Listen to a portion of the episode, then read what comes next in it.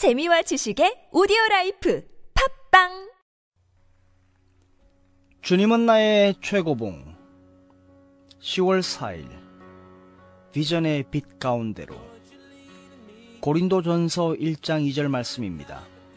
고린도에 있는 하나님의 교회 곧 그리스도 예수 안에서 거룩하여지고 성도라 부르심을 입은 자들과 또 각처에서 우리의 주 곧 저희와 우리의 주 되신 예수 그리스도의 이름을 부르는 모든 자들에게 우리 하나님 아버지와 주 예수 그리스도로 쫓아 은혜와 평강이 있기를 원하노라.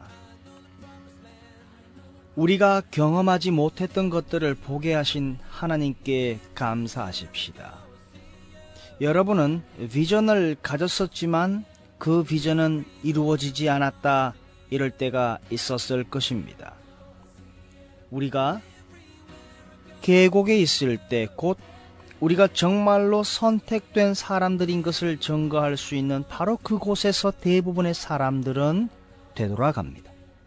우리가 본 비전대로 되려면 반드시 우리를 다듬는 충격들이 오게 되는데 이에 우리는 전혀 준비가 되어 있지 않습니다. 그러나 우리는 지금은 아니지만 하나님께서 우리가 어떤 사람이 되기를 원하시는지 보았습니다. 하나님에 의해 다듬어져서 쓰임받는 비전을 가지고 있습니까? 이러한 다듬어지는 역사는 일상적인 삶 속에서 평범한 사람들을 통해 진행됩니다. 하나님의 목적이 무엇인지 알게 되는 때가 있습니다. 그 비전이 현실 속에서 나타나게 될 것인지 아닌지는 우리에게 달려있지 하나님께 달려있는 것이 아닙니다. 하나님께서는 우리에게 그 선택할 수 있는 기회와 능력을 주셨습니다. 만일 우리가 정상에서 안일하게 있기를 원하며 받은 비전을 추억으로만 여긴다면 우리는 인간들로 가득 찬 일상적인 일들 가운데 현실적으로 아무 소용이 없게 될 것입니다. 우리는 황홀경이나 하나님에 대한 의식적인 명상을 통해 본 것 외에 비전 가운데 보았던 것을 의지해서 사는 법을 배워야 합니다. 곧 그 비전의 빛 가운데서 현실적으로 살아감으로 그 비전이 진짜 실체가 되어야 하는 것입니다. 우리의 모든 훈련은 이 방향 가운데 있어야 합니다. 주님의 요구를 알려주신 하나님께 감사하십시오. 나라는 낮은 자아는 하나님께서 하라 라고 하실 때 언제나 화를 냅니다. 주님의 분노 앞에서 나라는 자아가 완전히 시들게 하십시오. 출애굽기 3장 14절에 스스로 있는 자가 나를 너희에게 보내셨다 했습니다. 주께서 바로 우리를 바로 당신을 다스리셔야 합니다. 우리가 어디에 있으며 어디로 들어가는지를 하나님께서 다 알고 계시다는 사실은 참으로 두려운 것이 아니겠습니까? 하나님은 번개빛처럼 우리를 찾아내실 것입니다. 하나님만큼 인간을 잘 아는 사람은 없습니다.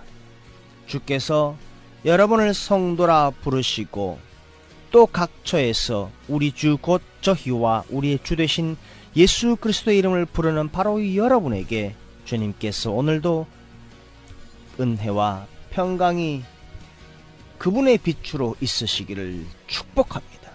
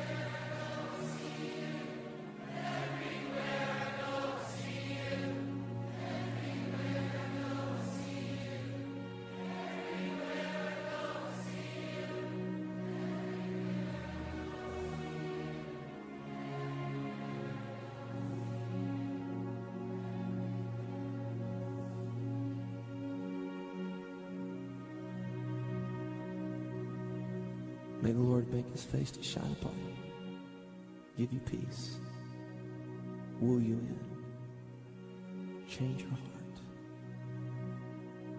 and make you his forever. God bless you guys.